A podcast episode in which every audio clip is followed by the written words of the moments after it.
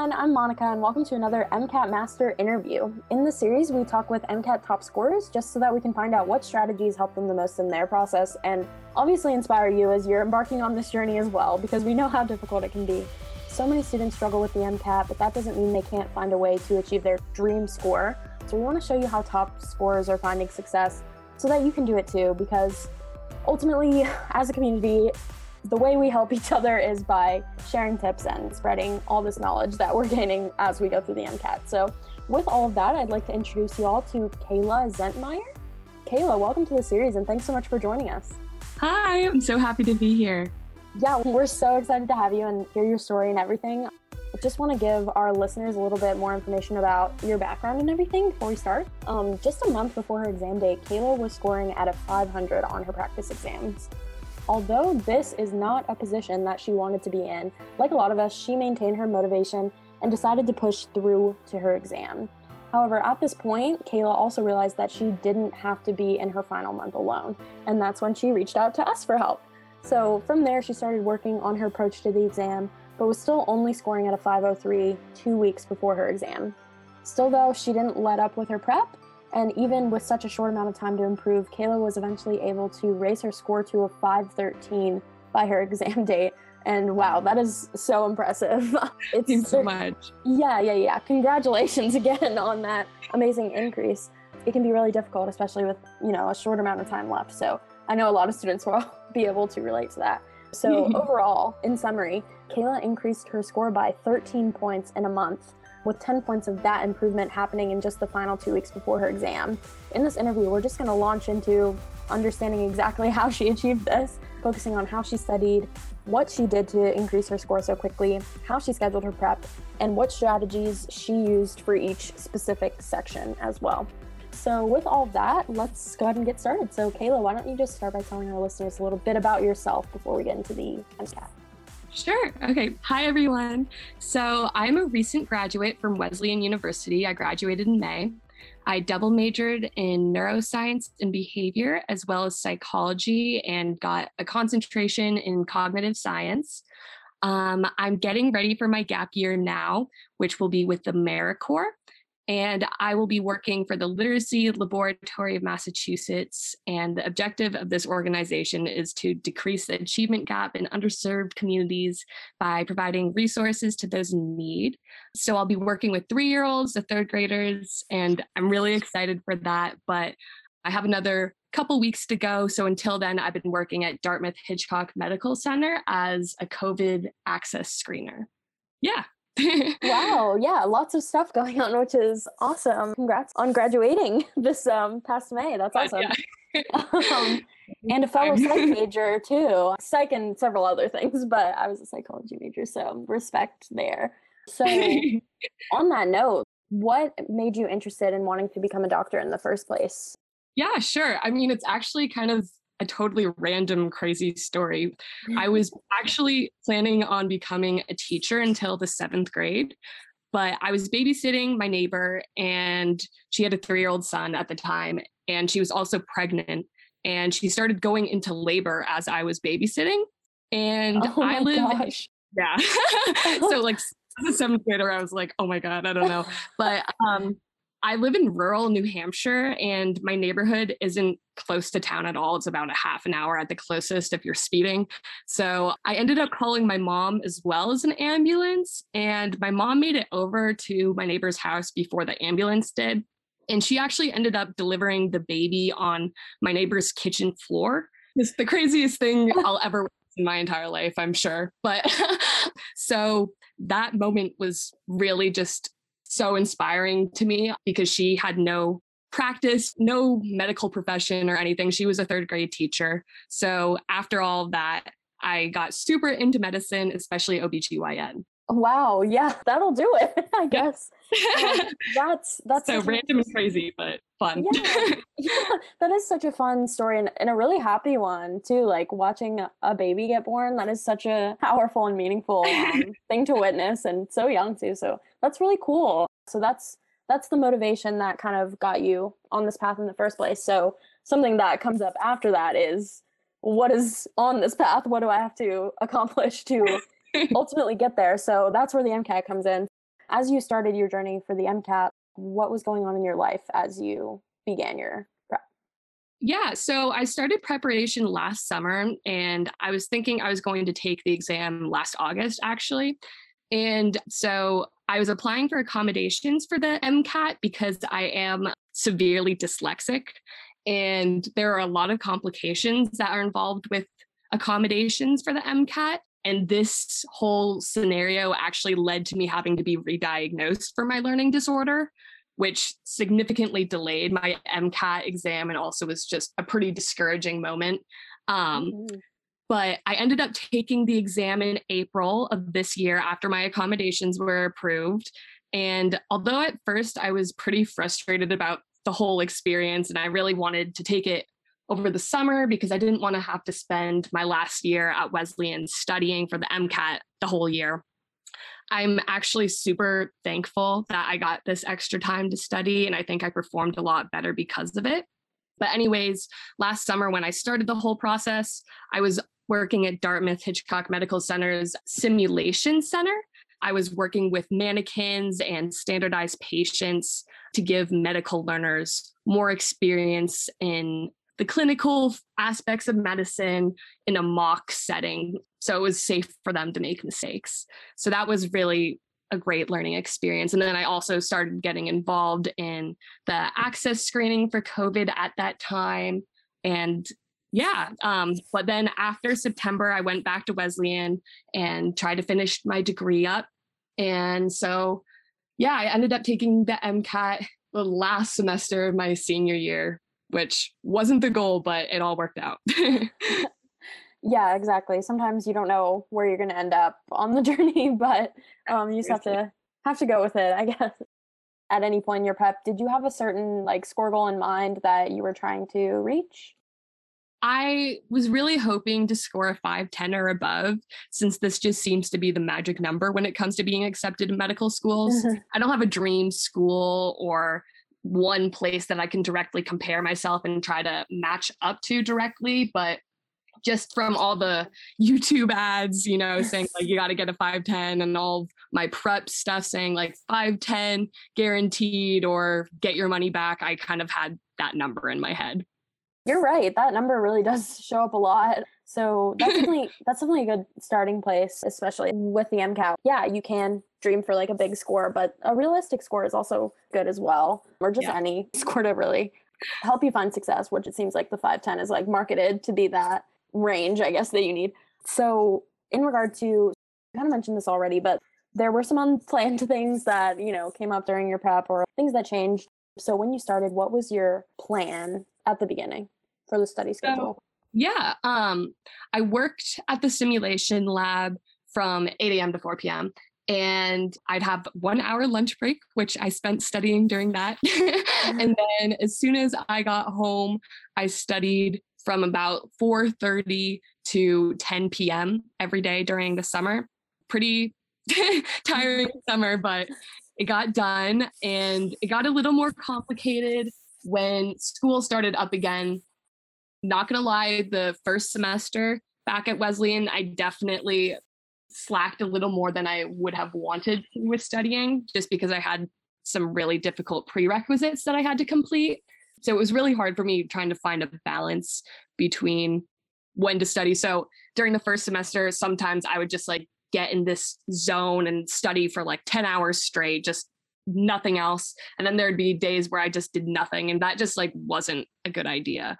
So once I went back home for Thanksgiving break, I created more of a organized game plan and I said I simply have to study 4 hours a day every single day up until my exam and I just it's not the healthiest uh, technique but like if I get less sleep then I get less sleep. I need to complete my schoolwork but I need to make this a priority. So learning to balance that and also it was kind of a good learning opportunity because you learn to be more efficient with your other schoolwork if you're taking the MCAT during the school year. So, although I would have wanted to have studied material longer and I normally would have, I realized that, you know, sometimes it's just not as necessary if you're just super efficient with your time. And yeah, it, it all got done, but it was definitely a lot. Yeah, yeah, definitely time management just in general is something that I think comes with having to take on something as big as this, whether it's learning to manage the things outside of the MCAT better or even the MCAT itself. So, yeah, lots of balance required, a balance act, I guess. So, kind of on that note too, was there a certain like did you do in the beginning content only and then like transition to practice? I know a lot of students have questions about like that kind of distribution. That's exactly what I did. So, I started off taking a Kaplan prep course and this was good for content. However, I really just wasn't getting the scores that I wanted to. I thought I had really mastered the content. I'm a huge Quizlet fan, so I made Quizlets with thousands of terms and I was getting them right every time. But it wasn't really until that last month of my studying, which was also the same time that I reached out to you guys for your tutoring, that I realized I cannot study content anymore and I should not. I wish so badly that I had come to this realization before. I honestly am not sure I would have even purchased my Kaplan prep course if I had found UWorld earlier. Mm-hmm. So UWorld the best resource I've like ever come across ever in terms of any kind of studying. So they have a ton of practice problems and it's really, really easy to learn from your mistakes because they give a lot of background information and you can just keep practicing in areas that you're not as strong. And so I also bought some practice tests. So I bought the blueprint four of those tests, and then I bought four AAMC practice exams as well as did their um, free ungraded practice exams. So I did nine in total, and these were really really helpful. And it was good, like just sitting down and taking it all at once, and that is definitely a strength. But UWorld really um, helps you focus in on what you need to learn and does a great job of just helping you out in every capacity for that way. So like psych, I really didn't need to focus on as much. So UWorld really helped me go into like my chem section, which was harder for me. And bio biochem was originally my hardest section, but UWorld totally changed that. So yeah, my biggest, biggest suggestion for everyone is start doing practice problems right away. Like even if you feel like you need to do some content at the same time, you can go back from your practice problems and see what content you need to learn, but start that ASAP. yeah, yeah, I'm a big believer in like the importance of practice. So, yeah, the earlier the better, honestly, sounds like a good idea. And I know you've kind of been mentioning like a lot of different resources too, which is great. Are there any resources that you didn't mention that you found to be really helpful? Or if you want to like emphasize any of the ones that you are mentioned too, that's good. Yeah, I definitely, UWorld can't emphasize it enough. um, I think there's also merit to trying to switch to more online practice problems, with just kind of helping you with the format. So, my content course with Kaplan, there were some online aspects to it, but I was mostly learning my content from books, and it's just kind of a different feel. So, yeah, practice problems. I did the practice problems in the books. It just wasn't the same thing definitely like the interactive aspects of online practice problems rather than this is a right and this is a wrong answer. And a lot of the online practice problems, whether you're taking the practice exam, I found Blueprint to be more helpful than the double AMC practice exams because they gave really amazing explanations for why each of the options answers were wrong and why the answer was right, while as double AMC could sometimes give kind of vague answers and not even fully explain why an answer is wrong. So interactive online things such as Blueprint and UWorld were amazing. Awesome. Yeah. Thanks for expanding on that. I, yeah. The resource scene of the MCAT can be really overwhelming. so like yeah, recommendations sure. honestly are like the best way to find out about a lot of the best resources. Yeah. So um, so moving back to your MCAT journey in general, what do you think were your biggest challenges or struggles as you were going through and how did you overcome those to your to get to your score that you eventually got? um, well, I've definitely mentioned time management as something that mm-hmm. I definitely needed to work on. And this was kind of a surprising thing to me because I personally a really organized person. I've never had an issue with time management. This is something I've always kind of felt good about myself for. Um, but when it came to MCAT, it just like came crashing down, which was just totally not great. But also just the fact of taking it during the school year, it was really hard for me socially because it kind of felt like an isolating process. I had friends who were applying to med schools at the time. I had friends that were also taking practice exams and getting ready for the MCAT. And it can be really, really helpful to just create a little community of support for one another. I found that really, really important because I don't know, I socially it was really hard for me to I was living with non-science majors and they were just having the best senior year ever. Typical you know, senior fun things. And I was just spending all my time in the libraries or at our house studying. And it just felt really, really isolating. So I think just going into that knowing that although this is a really stressful time and you can feel alone, it's really important to just reach out to other people in similar positions. And I think it's also a really essential thing to tell your non science, non pre med friends and family about the experience, although they might not be able to understand it to the full capacity of your stress and struggles, just being really open with how you're going to use your time um, socially and just having really open communication can be really helpful in maintaining your social relationships and just understand like there are going to be times where you have FOMO, like you want to go out and party, but you got to prioritize the MCAT. You just simply have to. And if you're going to do this during the school year, it can be really, really difficult. But having fun little breaks is really important. But definitely, if you are going to have something fun, I wouldn't allow it to be some spontaneous thing that you don't know, like what time you're going to get back or anything like that. Just limit yourself, but make sure you just kind of incorporate things that into your schedule that will keep you sane. Right, right. It doesn't mean you can't have fun, but you definitely need to have boundaries or like discipline and things like that, um, which is also something that'll help you later in life too when you have to work all the time and you need to like yeah. it's time management again um, is is the thing but I, I like what you said about a support system and a community as well because i think that's something that people it's easy to forget so glad you right. mentioned that too so getting more into like the strategies for the mcat if someone wanted to increase their score like you did in like a small amount of time um, up to like the score that you got what strategies or methods do you think like were the most helpful for you in doing that? Sure yes. So definitely practice problems like i've been saying really really important because even though you think you totally understand a concept applying it is a totally different process and it's pretty eye opening to see just like how much further you can get into a topic by instead of just memorizing some term or a single application, you know. But also, another thing in terms of content review that I found just so incredibly helpful, and I wish I had started working on earlier, were mnemonics.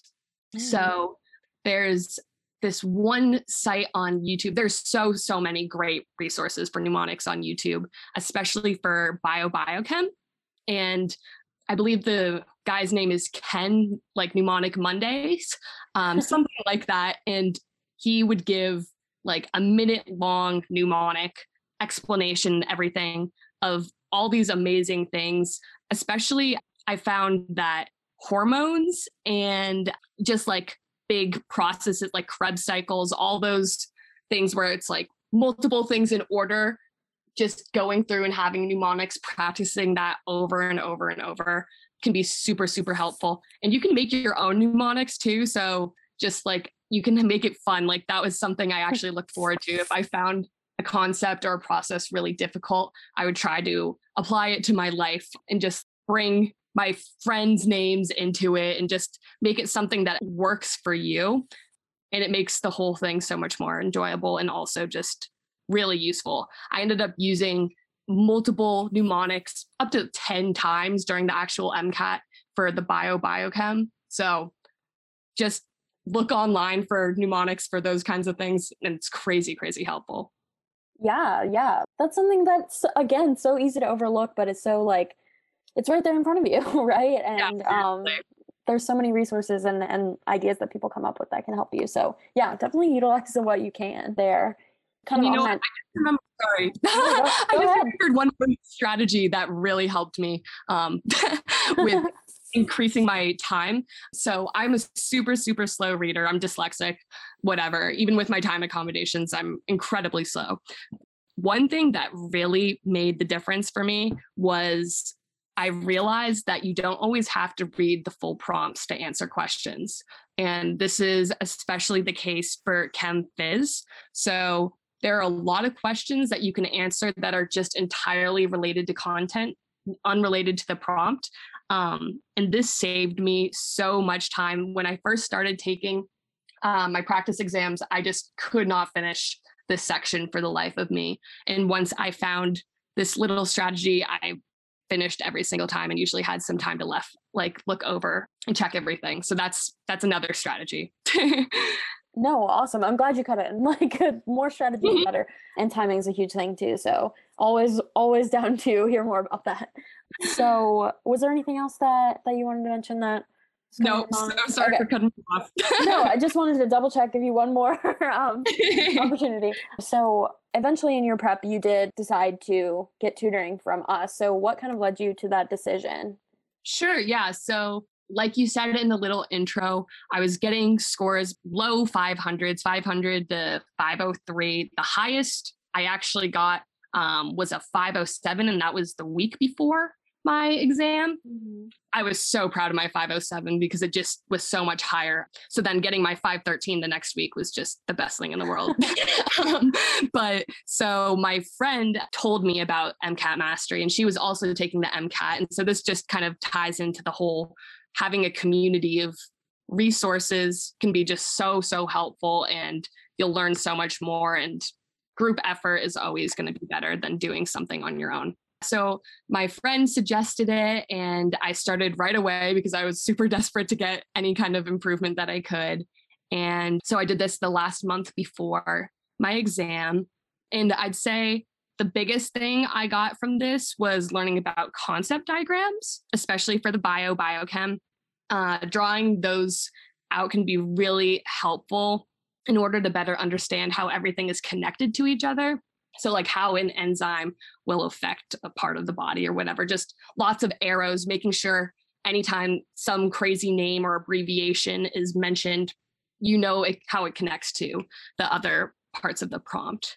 And then it was also just really great to connect with another student who had recently taken the MCAT, getting their advice and just having moral support because, you know, as I mentioned, the MCAT can be a really isolating process. Yeah, definitely that's something we're really big about too is just like having tutors who can relate to students on mm-hmm. that front and build that moral support on top of like the strategies as well that like you mentioned they're both really really important yeah we're glad tutoring you know was able to be a part of that um so yeah so getting into the specific sections now starting with Psych Soc, that was your high score where you got a 131, which is amazing.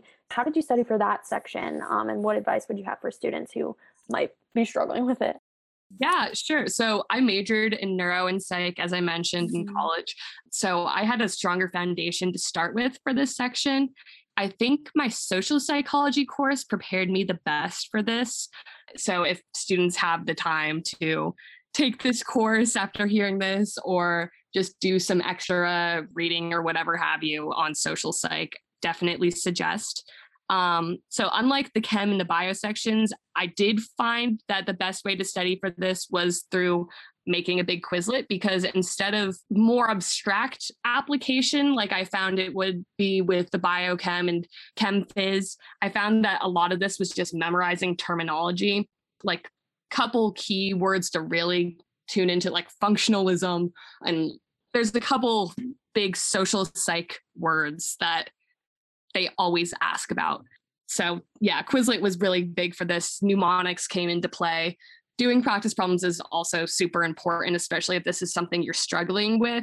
But I think I was just lucky that my interests really coincide with this part of the exam. And then one thing I did notice so in my nine practice exams, almost everything was covered through my social psychology class and sociology, which I didn't end up taking, but a lot of overlap between social psych and sociology. However, on my actual MCAT exam, I found that there was a good amount of neuroscience on it as well.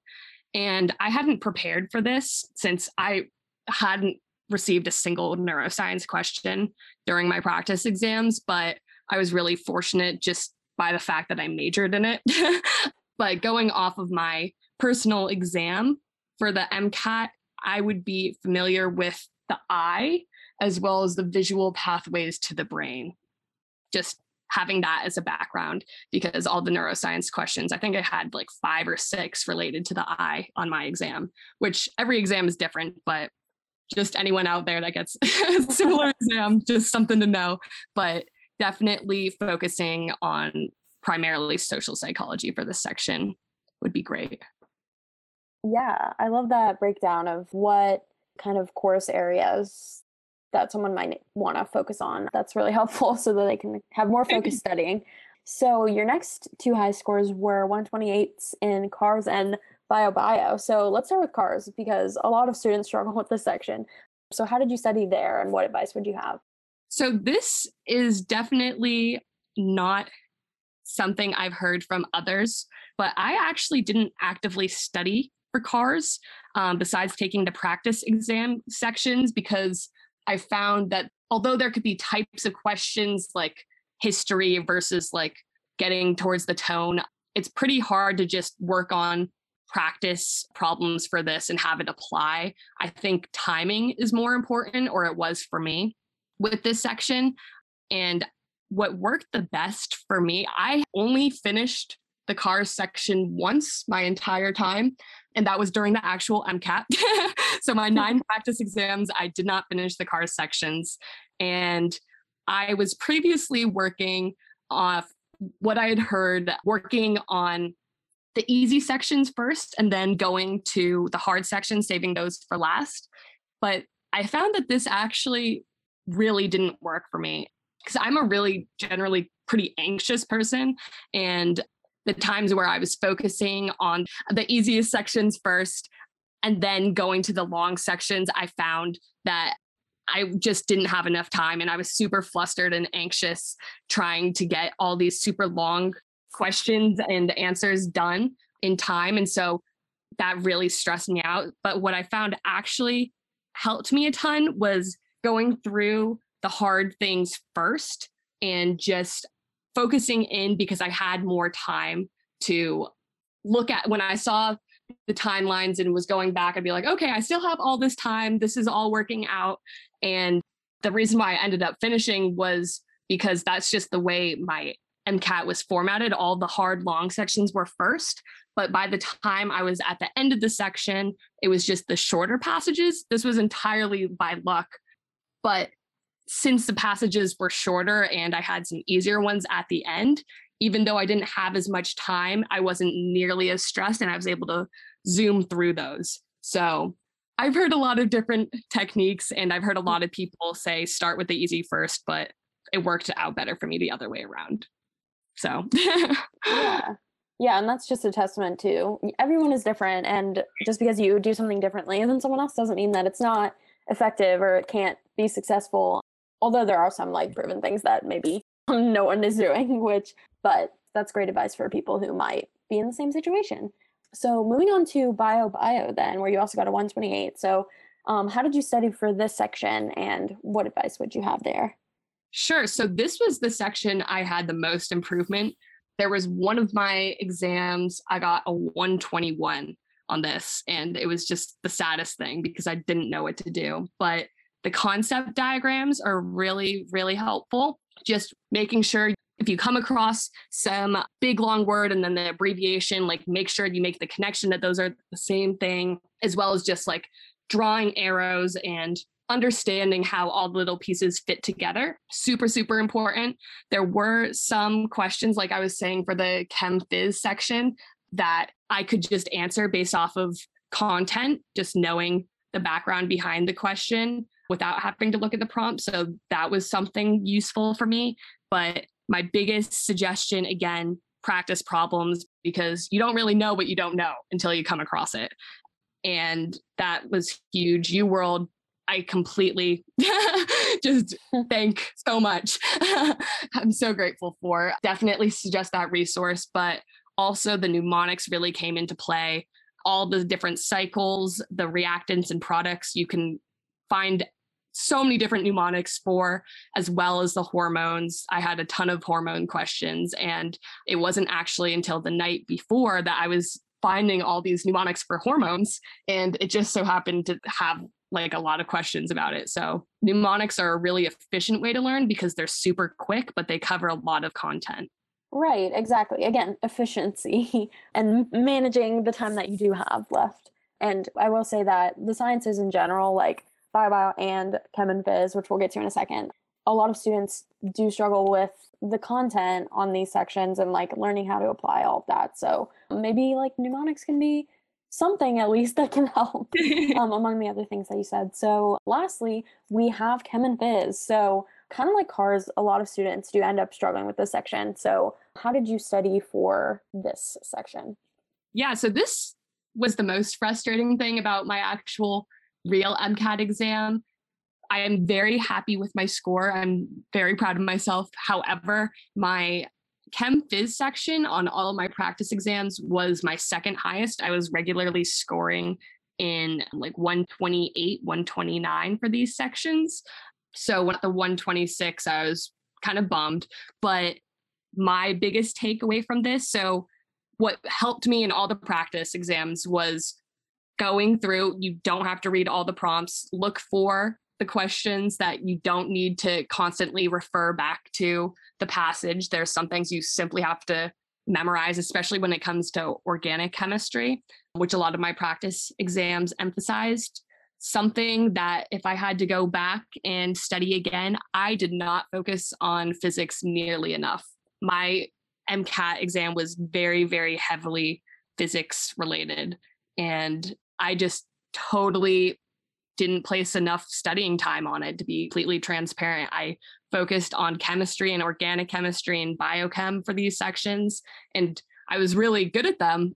And I was kind of preparing for a quarter or less of physics, and all my practice exams had had very few. So I was like, oh, okay, this isn't the best way to use my time. I should focus on what I'm going to have more questions on. But it was a good wake up call, of being like, you know, you never you never know. You might have more physics. So definitely don't knock it, even though chem and organic chemistry are usually what's highlighted on the MCAT.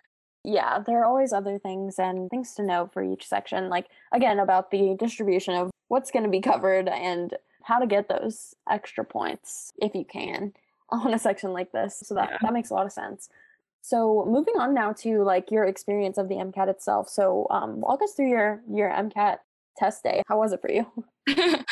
so I'm pretty anxious in general. All my MCAT practice exam days, I was always freaking out. But I actually found that on the day of my exam, I just accept him like, you know, I really can't do anything about it. Like, I just have to try. And coming to the realization, although it's super easy to hear, but really hard to internalize, is like, once you get there, it's just a waste of time to stress you can't really get that much. Don't try to cram that morning unless you want to look over your mnemonics, which I suggest, but that's a little simple review. You kind of just have to recognize your stress on exam day is just going to take up more time from you and won't allow you to answer to best capacity that you have. So just take it as if it's like, you know, this is just like another practice. We're just going to see what happens. You know, there's always another time. This is just a fun learning opportunity. Woohoo. Um, make sure you listen to your favorite like hype song. That really helped me. make sure you're super hydrated. I suggest bringing Gatorade for your your break because that'll keep you awake and it's healthy, you know, electrolytes great. yeah, so yep, just tried to relax. I somehow was able to do it and I think that probably was a huge reason I had such a big increase was because I was freaking out during all my practices, but during the actual thing, like, okay, it's fine. And yeah, so just try to internalize that, like, you can do it. Yeah. Yeah, acceptance almost. Yeah. And that just goes to show, too, that you kind of were aware of all the work that you had put in and like what the journey meant to get there. So maybe it's good to be in that kind of place once you get there, yeah. even though it is such a nerve wracking journey on the way there. Speaking of nerve wracking, after you got out of the exam, how was it waiting for your score to come back? Oh my gosh. So, okay, I took my exam April 30th and my scores came out June 1st. And so, as you guys probably know, the first day you can kind of like send in your primary applications for medical schools around like May 27th. So I had already applied to all of the schools that I was intending on applying to, which is really, really, really scary. So, one piece of advice I probably, unless you're in a crazy weird circumstance where like accommodations or whatever have you, try to get your exam scores before you send in your primary application because I ended up applying to such a wide range. I applied to 44 schools just because I had no idea what kind of score I was going to get. And unfortunately, the scores do have such a important part of how you're evaluated you know so i was pretty i was pretty stressed i had no idea i was hoping to get my 507 since that was the best i had done on practice exam the week before but i was anticipating a lower score since I was mostly scoring around a 503 with my lowest of a 500. So I was definitely stressed. Um, yeah, wasn't great, but it all it worked out. Yeah. So then you got your score back, and that was everything that you thought it was going to be. yeah, I I restarted my computer twice because I just didn't believe it. Um, it was really really rewarding and just really great to see something that you work so hard on actually work out because I was just expecting doom to mm-hmm. be honest. Yeah, it was really rewarding. Yeah, exactly. It's the culmination of such a, a difficult journey. So that must have felt amazing. And congratulations again on that score. It really, really is an awesome accomplishment. Thank you so much. yeah, so I know you mentioned you're you're taking a gap year and you're going to be doing AmeriCorps. After that, what are you planning to do? You said OBGYN, right? Are you still thinking? Yeah. So I'm definitely interested in doing that. I had a couple volunteer abroad experiences where I was working in Jamaica's Mandeville Regional Regional Hospital as a volunteer and I worked in the oh, maternity wow. ward. That was one of the best experiences I've ever had. Extremely again rewarding. And yeah, so I think OB yeah, and, or pediatrics, also something that sparks my interest, but probably OBGYN. And I'm hoping to volunteer in some clinics in underserved communities, as well as do a lot of volunteer work with schools in under resourced areas to provide a better sexual education supplement to students because there's so much research just supporting like in countries such as Norway where they're more sexually permissive and they talk about sexuality and safe sex a lot earlier, as early as like kindergarten for some places in Europe. There are a lot fewer unplanned pregnancies as well as sexually transmitted infections and diseases. So just going into schools and kind of giving student informing them about safe choices and just expanding about this whole sexual health arena I'm hoping can make a difference. Yeah, definitely. That's so cool and interesting. And I feel like it's great based on what you've done in the past and where you want to go. It's like all of these things are really related. And that shows that you're doing what you're passionate about, which is amazing. um, so, congratulations again on your score. And I think that is all we had time for in, in regard to questions for the interview. So, thanks for like going through all of that. Before we end, do you have any final thoughts, I guess, for anyone who might be listening to this and is feeling discouraged about the MCAT because we've all been there. yeah, seriously. My biggest thing is even if your score goal just seems completely unattainable, don't act like it's unattainable. Just act like everything you're doing is a part of a big process and each little thing that you do is a, an accomplishment and you got to recognize and validate yourself for all of your efforts and you know, the only time that you're actually failing is when you give up. So even though you're getting discouraging scores every now and then, just know that it's possible. I was in the same position. So many people are. You can take the exam again if you really need to, anyways, but amazing things can happen in such a little amount of time. Of all the people I've talked to, there's always been like two weeks right before the exam.